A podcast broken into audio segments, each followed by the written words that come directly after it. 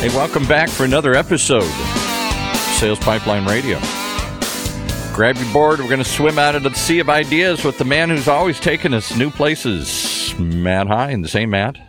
All right. Well, welcome everyone to another episode of Sales Pipeline Radio. Thanks so much for joining us. For those of you that are listening live on the Funnel Media Radio Network, thanks so much for joining us in the middle of your workday, the last Thursday of May. Can't believe we're already into June. We're already past Memorial Day, already well into now uh, the unofficial summer period. So thanks for joining us. If you're joining us from the podcast, thanks so much for subscribing. Honored to have so many of you joining us. I think we are inching closer to that 100,000 uh, listener uh, milestone, which is just very humbling and exciting to see. Thanks very much for joining us there. And every episode of Sales Pipeline Radio, past, present, and future, is always available at salespipelineradio.com.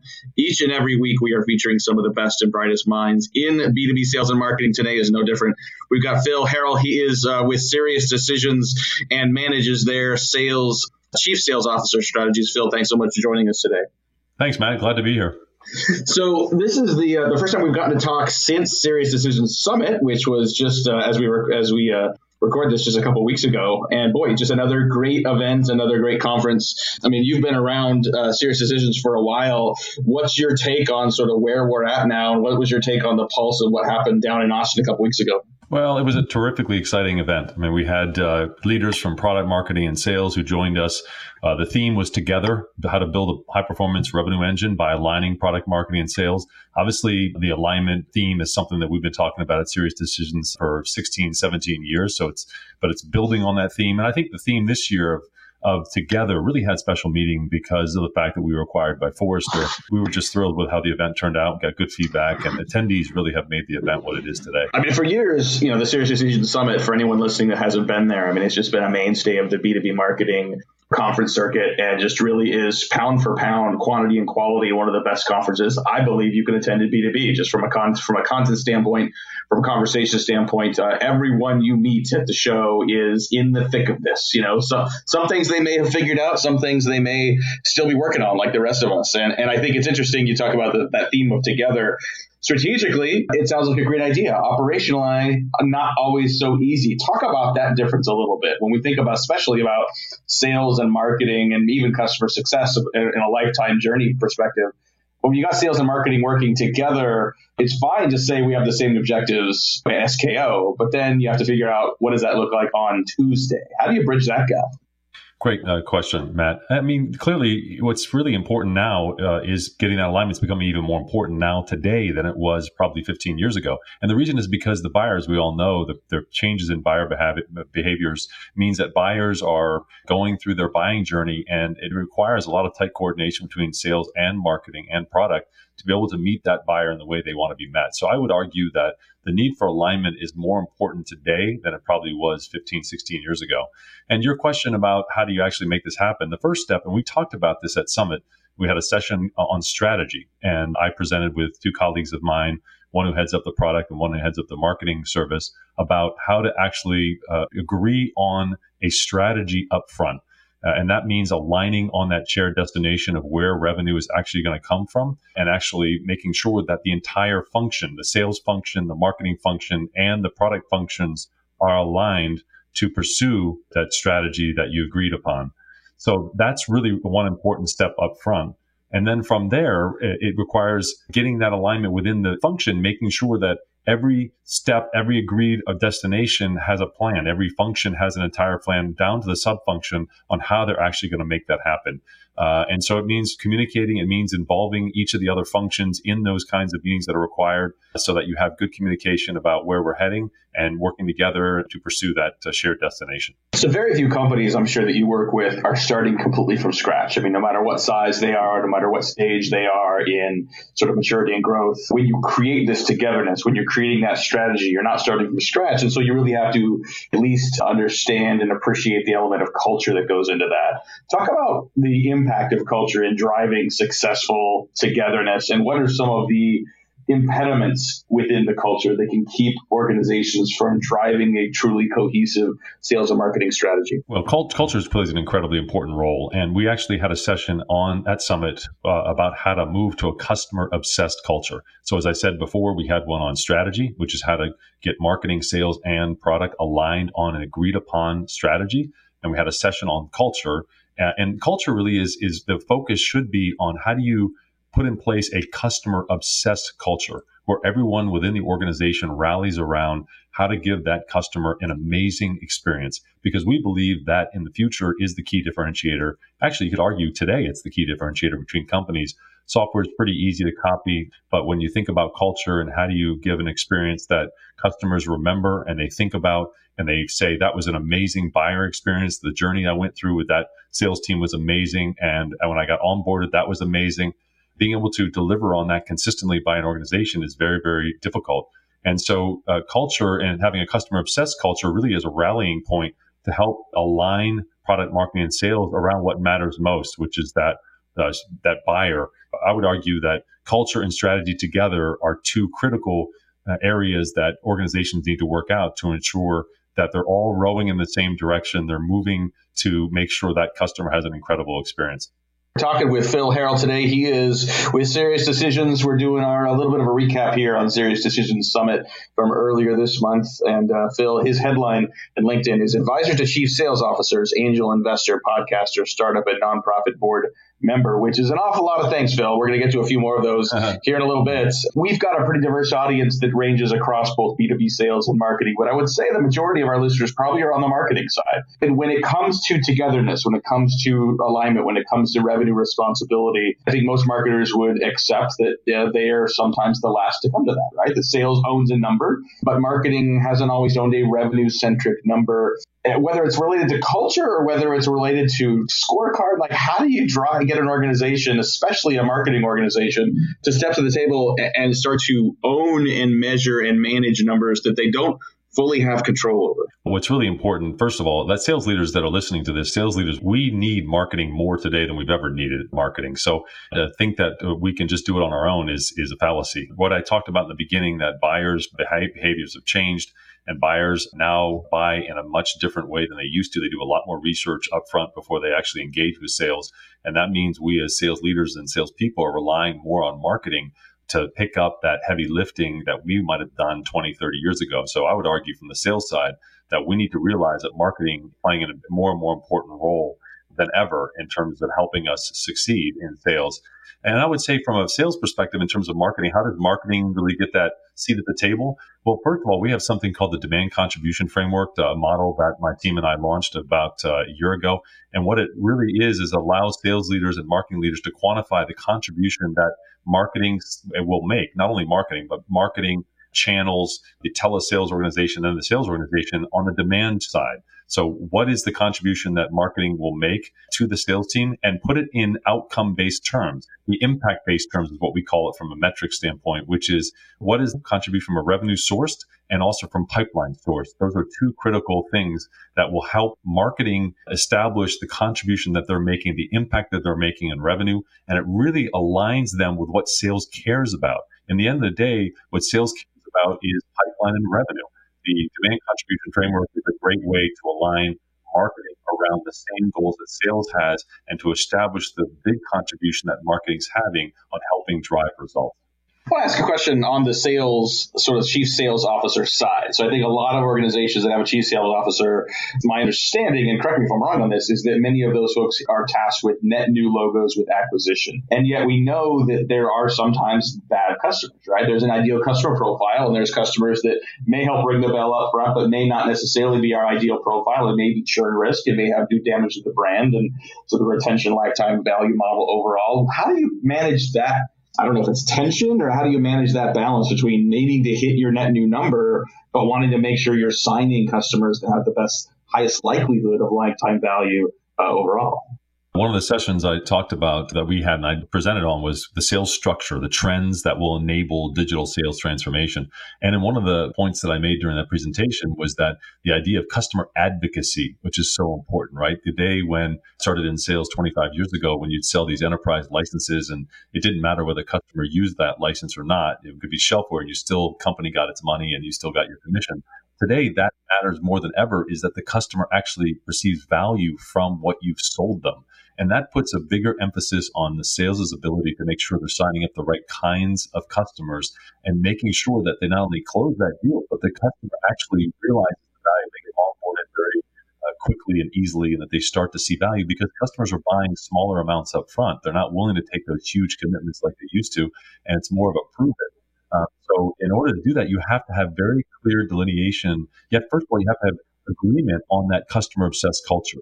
And that's one thing we talked about during that session, which is being customer obsessed means you're signing up the right kinds of customers that you're obsessed with their outcomes, obsessed by their successes. It's not good enough just to close a deal and then toss it over the fence.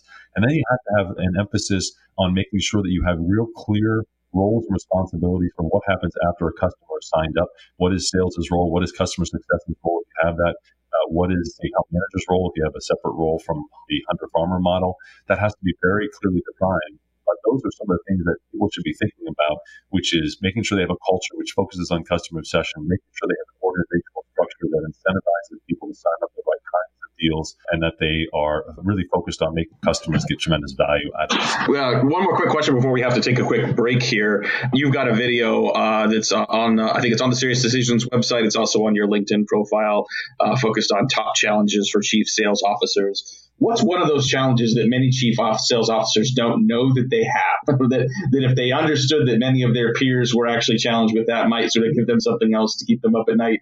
But really is something that many people sort of should be worried about that maybe aren't as much today. One of the big ones that i'm seeing is something we call digital sales transformation. And i know a lot of people are talking about that but i don't think a lot of sales leaders know what that really means or how to actually go about uh, transforming their organizations. And really what it comes down to is you need to reorient your entire go to market model based on allowing your organization to sell the way buyers want to buy.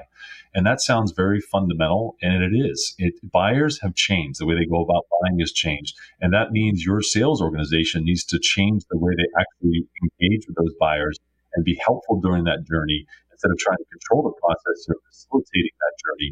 And that's a, that's a critical uh, first step that don't realize that that is a foundational step in trying to sell better and close more customers is figuring out do I really understand how buyers want to buy? Do I understand what they want at every step of the journey? Have I reoriented everything I do, my sales process, my work structure to make sure that I can meet the buyer the way they want to buy?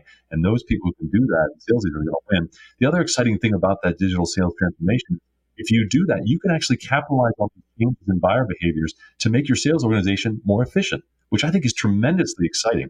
Think about it. Buyers are changing. You can actually meet them their needs better by reorienting how you sell. And by doing, you can actually become more efficient in terms of how you reach out to those customers. To reach out, you can use digital sales motions that are uh, low touch and highly efficient. So I think that's one um, really, really powerful thing that's going on now that a lot of sales leaders don't understand that they need to really rethink their whole go to market model to match the way buyers want to buy. And I would say the second one that, that I think that a lot of sales leaders don't understand is the idea of strategy. A lot of sales leaders think their problem is downstream in terms of, oh, my problem is in demand or my problem is sales execution. But they don't understand is if they don't have complete alignment between product and marketing on what the target market is in terms of what, which markets are we pursuing, everything's going to be inefficient because marketing, a product's going to be building a product for one target market. Marketing is going to be marketing to a different target market, and sales is going to be selling to the target market they believe has the best opportunity for them to succeed. Which means you have inefficiency because you're not getting the, the resources of product marketing and sales all focused on the same target market. So that's a huge opportunity for sales leaders to step back and make sure that foundationally before the year even starts, that they have agreement between product and what markets are they pursuing, which opportunities offer the best revenue potential for them. Boy, that is that is huge and elusive for many many companies. So we got to take a quick break, pay some bills. We'll be back with more with Phil Harrell. He's with Sirius Decisions. We're going to be talking more about building a revenue engine for your organization, talking about how you do that uh, when you're very very small for those companies that uh, uh, maybe still at the seed round, and much much more. We'll be right back on Sales Pipeline Radio. How are successful B2B practitioners using ABM to drive more reliable revenue for their business? How are these modern marketers adopting new tactics, overcoming obstacles, and achieving their goals? Read the new research report from Flip My Funnel and Heinz Marketing on the 2018 State of Account Based Marketing and discover what's changed, what stayed the same, and where ABM is heading in the future. Visit HeinzMarketing.com's resource section. That's H E I N Z marketing.com and the resource tab for your free copy today.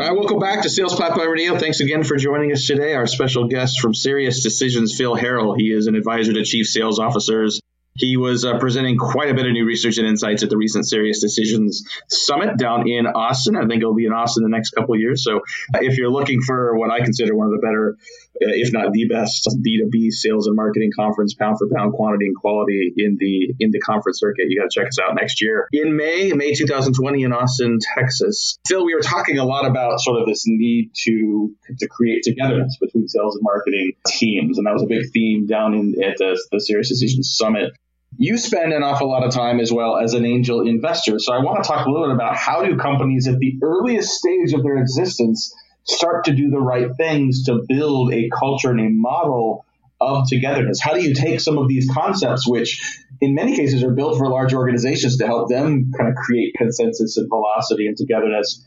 How do very early stage companies uh, sort of incorporate that as well? I think in many cases that it's really some of the same principles that we talk about for larger companies. For example, uh, with larger companies, we talk about the need to really make sure that you're focused on the agreed upon target market and that marketing, product, and sales have complete alignment on which markets offer the best growth opportunities for the company to succeed. I would argue for smaller companies, it's probably even more important. And the reason is because those companies have fewer resources. Uh, when you're a bigger company, at least you have more resources. So if you have a little bit of diffusion of resources, you probably can still be successful, even though, as we would argue at Sirius Decisions, the fastest growing companies have complete alignment on the target market. Uh, but I would say in, in, smaller companies, because they have so few resources, it's critical that they pick their spots to win. And that means that they really hone in on what are our best growth opportunities? Do we have complete alignment? And are we pursuing the same target market and rowing direction? The most efficient revenue engines that we see uh, are ones that product marketing and sales have all sat down and agreed on. Here are the best places that we want to grow. Here are the personas we're going to go after. Here's their buyer's journey. We really know that well, and we've mapped it out, and we all agree on that. And let's go execute together on that same target market, that same buyer persona, that same buyer's journey. So in startups, I think it's even more critical to make sure that uh, you do it now. When you're talking about very, very early stage, it's about trying to validate that there actually is a market many of the same principles still still hold true. Hold. Well, no matter what the size of the organization, I think that uh, oftentimes there is a need for action, uh, and sometimes there is a bias for well, let's just pick up the phone and let's just start making things happen. Let's just start building pipeline. Some of this mapping the buying journey, some of this defining stages, some of this aligning. It just it sounds like a lot of work that doesn't generate action. I think it's easy for an early stage company to say we need to generate revenue momentum so we can get our next round it's easy for a bigger company to say we need to, you know, make the market look, you know, the market happy with us in the next earnings call how do you balance that? And then I think this maybe like we keep going back to culture, but like how do you justify the investment for those either the seed companies, seed round companies you're advising, as well as the enterprise organizations you're talking to with Sirius Decisions? How do you help them balance building that foundation with still hitting a number? Again, there's a big difference between a two million dollar company or pre-revenue company that's looking for seed funding versus a company that's already got five, ten million in sales, right? So, so it's a, when we're talking startups, it's a it's a wide category. I think when you're in a seed funded, very early stage, maybe very little revenue or, no, or pre revenue, it really comes down to, yeah, that bias, it should be toward action. What you're trying to do, and this comes back to what we talked about earlier, was just customer obsession, which is you want to make sure that you're talking to lots of companies and getting feedback on your product, even if it's negative or your idea, because you want to get the market, make sure the market's giving you the feedback to dictate what you should be focused on, what your product should be, how it meets their needs, how much value they get from it. So that, that is critical when you're early stage. So yeah, there should be a bias toward action in a, in a very, very early stage. Even in a, a, startup, there should be bias toward action. But but I think as you grow with the company and you scale your revenue, even if you're in the five, ten million dollar range, you still want to make sure that you have that alignment uh, between where you're trying to go. Uh, it, it, might be a quicker, less planning required. Hopefully, in a smaller company, it doesn't take as long to do the annual planning as, as a large company. You, and you're able to pivot much faster. So you know you can make changes to the plans or make changes to your strategies because you're a much smaller company.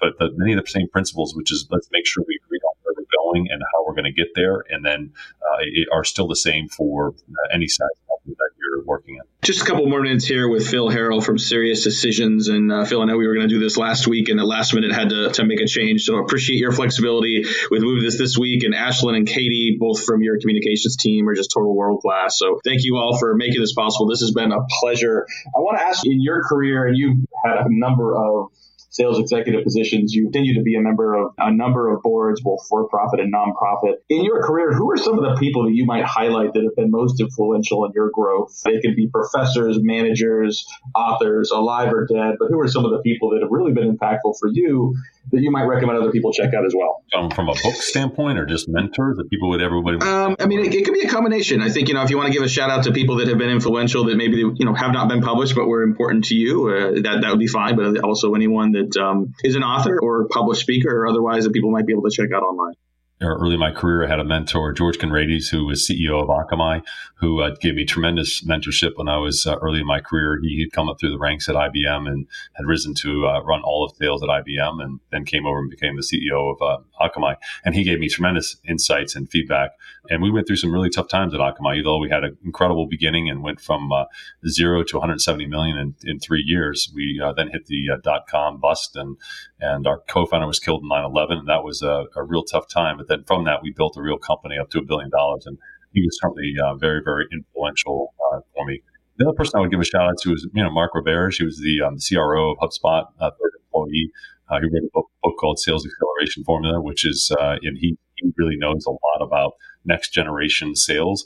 Uh, so those would be two two folks that have come to mind as that have had an impact uh, on my career. And I appreciate that. Last quick question for you: How exactly does a a bachelor's in Slavic languages from Duke University, a captain of the baseball team, end up in sales? And I think it's always a funny question. You know, we talk to people in sales. So most, you know, especially those of us that are a little older, there have not been sales programs. You don't major in sales. Talk a, can you give a real quick origin story of like how this all came to be? I, I, get that question a lot. It's only um, I wish I could say, "Gee, I had it all figured out in college." Clearly, I didn't. Actually, when I graduated college, I um I tried to combine. It was Russian language that I took, and I um I wanted to combine my baseball uh, with Russian, and then I sent a, a, letter to every Major League Baseball team and said, "Hey, I know Russian. I'll come. Uh, I'll come scout uh, baseball players for you in Russia." This was in 1993, so it was uh, quite a long time ago. Now you all know how, how old I am. Uh, but they all sent back letters saying, "We're not interested in recruiting baseball players from Russia right now. That's uh, that."